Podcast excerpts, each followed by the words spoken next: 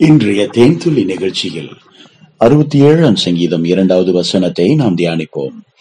தேவரீர் எங்களுக்கு இறங்கி எங்களை ஆசீர்வதித்து உம்முடைய முகத்தை எங்கள் மேல் பிரகாசிக்க பண்ணும். ஆம் பிரியமானவர்களே கர்த்தருடைய முக பிரகாசம் மனிதனுக்கு தேவை. ஒவ்வொரு நாளும் பகலின் குளிர்ச்சியான வேளையில் தேவன் மனிதனாகிய ஆதாமை தேடி வந்தாரே. தேவனுடைய முகத்தின் பிரகாசத்தை அவன் பார்த்தான். தேவனுடைய தரிசனம் அவனுக்கு கிடைத்தது. தேவனுடைய ஆலோசனைகள் அவனுக்கு கிடைத்தது. ஒரு நாள் தேவன் வரும்போது அவன் அங்கே இல்லை. கர்த்தர் அங்கே ஏங்கினார். மனிதனை பார்ப்பதற்காக மனிதனை காணோம் என்று தேடினார். ஆதாமே ஆதாமே நீ எங்கே இருக்கிறாய்? என்று அவனை கூவி அழைத்தார். அவனோ மீறி பாவம் செய்து மரத்திற்கு பின்னே தன்னை ஒழித்துக் கொண்டான். பாவம் கீழ்ப்படியாமை சாத்தானுடைய சதி அவனை வஞ்சித்தது அவனை ஏமாற்றியது அவன் தேவனுக்கு விரோதமாக பாவம் செய்தான். பிரியமானவர்களே அப்போது தேவனுடைய முகத்தை பார்ப்பதற்கு தேவனுடைய பிரகாசத்தையும் அனுபவிப்பதற்கு அவனால் முடியவில்லை. மட்டுமல்ல தேவனுடைய முக பிரகாசம் அவனுக்கு கிடைக்காமல் போனது.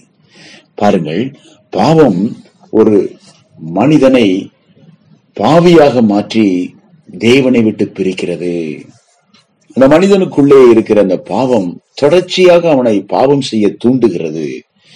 தேவனுடைய பிரகாசத்தை தேவனுடைய மகிமையை தேவனுடைய ஆலோசனையை தேவனோடு இருக்கிற ஐக்கியத்தை தேவனோடு இருந்த அந்த அன்பின் உறவை அவன் இழந்து விடுகிறான். பாவம் பயங்கரமானது அது மோசமானது அது சாத்தானுடைய வலை. அதிலே மனிதர்கள் சிக்குண்டு கிடக்கிறதை நாம் பார்க்கும்போது அந்தோ பரிதாபம். நரகத்தின் விளிம்பிலே அவர்கள் அவதிப்பட்டு கொண்டு இருக்கிறதை நம்மால் காண முடிகிறது. கத்தராகிய இயேசுவே என்னை காப்பாற்றும் என்று ஒரே ஒரு வார்த்தை. அவரை நோக்கி கூவி அழைத்தால் இயேசு கிறிஸ்துவின் ரத்தம் சகல பாவங்களையும் நீக்குவது மட்டுமல்ல அவளை சுத்திகரிப்பது மட்டுமல்ல தேவனுடைய ஆசீர்வாதம் தேவனுடைய இரக்கமும் நன்மையும் கிருவையும் அந்த மனிதனை சூழ்ந்து கொள்ளும். கர்த்தருடைய முகத்தின் பிரகாசத்தை அவர்கள் அனுபவிப்பார்கள். ஆம் பிரியமானவர்களே கர்த்தருடைய முகம் அவ்வளவு பிரகாசமானது. எந்த ஒரு மனிதன் இயேசு கிறிஸ்துவின் முகத்தை நோக்கி பார்த்தானோ அந்த மனிதனுடைய முகங்கள் வெட்கப்பட்டு போகவே இல்லை. அந்த முகங்கள் பிரகாசம் அடைந்தது அவரை நோக்கி பார்த்து பிரகாசம் அடைந்தார்கள் அந்த முகங்கள் வெட்கப்படவில்லை என்று வேதம் சொல்லுகிறது. இயேசுவை நோக்கி பர்த்திமையை குருடன் பார்த்தான். அவனால பார்க்க முடியாது கூப்பிட்டான். கர்த்தரன் கண்களை திறந்தார். அவன் இயேசுவை பார்த்தான் உலகத்தை பார்த்தான் அவனை பார்த்தான். பிரியமானவர்களே அவன் அன்றிலிருந்து பிச்சைக்காரனாக இல்லை அவன் மற்றவர்களைப் போல ஆசீர்வதிக்கப்பட்டவனாக மாறினான். இயேசுவை நோக்கி பார்த்தவர்கள் ஒரு நாள் பிச்சை எடுக்க வேண்டிய அவசியம் இல்லை பிச்சைக்காரனாக இருக்க வேண்டிய அவசியம் இல்லை அவன் தைய கையில இருந்த அந்த தட்டை தூக்கி வீசினான் பழைய வஸ்திரத்தை தூக்கி வீசினான் தன்னுடைய உருவம் மாறியது தன்னுடைய சிந்தை மாறியது எண்ணங்கள் மாறியது அவருடைய வேலை வாய்ப்புகள் எல்லாம் மாறியது. அவன் முழு மனிதனாக மாறினான். தன்னம்பிக்கை உடையவனாக மாறினான். ஆம் பிரியமானவர்களே இந்த உலகத்தில் நானும் ஜெயிப்பேன். நானும் ஒரு மனிதன். என்னை வாழ வைத்த தெய்வமே இயேசுவே உமக்கு நன்றி என்று இயேசுவை பின்பற்ற ஆரம்பித்தான். பாருங்கள் ஒரு மனிதன் இயேசுவை நோக்கி பார்த்ததற்கு பிறகு அவருடைய வாழ்க்கையில் மாற்றங்களும் முன்னேற்றங்களும் உண்டாகிறது. அந்த மனிதனுடைய வாழ்க்கையில இருந்த இருள் நீங்கியது சாபங்கள் நீங்கியது. ஆம் பிரியமானவர்களே இயேசு ஒரு மனிதனை பார்த்த உடனே அவருடைய முக பிரகாசம் அந்த மனிதனுடைய வாழ்க்கையில் பெரிய மாற்றங்களை கொண்டு வந்தது. சகேயனுடைய வீட்டிற்கு இயேசு போனார். ஆம் பிரியமானவர்களே அவன் மிக மோசமான டாக்ஸ் கலெக்டர் என்று எல்லாரும் சொல்லுவார்கள். அவன் ஒரு பாவியான மனுஷன் என்று அந்த பகுதியிலிருந்து அத்தனை பேரும் சொன்னார்கள். ஆனால் இயேசு அவன் வீட்டை தேடி போனார். அவன் வீட்டிலே உட்கார்ந்து உணவு அருந்துவதற்கு முன்னதாக அவர் அங்கே பேசிக் கொண்டிருக்கிறார். அப்போது குற்ற உணர்வடைந்து அந்த சகையை எழுந்து நின்று சொல்லுகிறான் நான் ஒரு பாவியான மனுஷன். நான் யாரிடத்திலெல்லாம் அநியாயமாய் வாங்கினோனோ அவைகளெல்லாம் நான் ரெண்டு மடங்காக நாலு மடங்காக திரும்ப கொடுத்து விடுகிறேன் என்று அறிக்கை செய்கிறான். ஆம்பிரியமானவர்களே இதுதான் மனம் திரும்புதல்.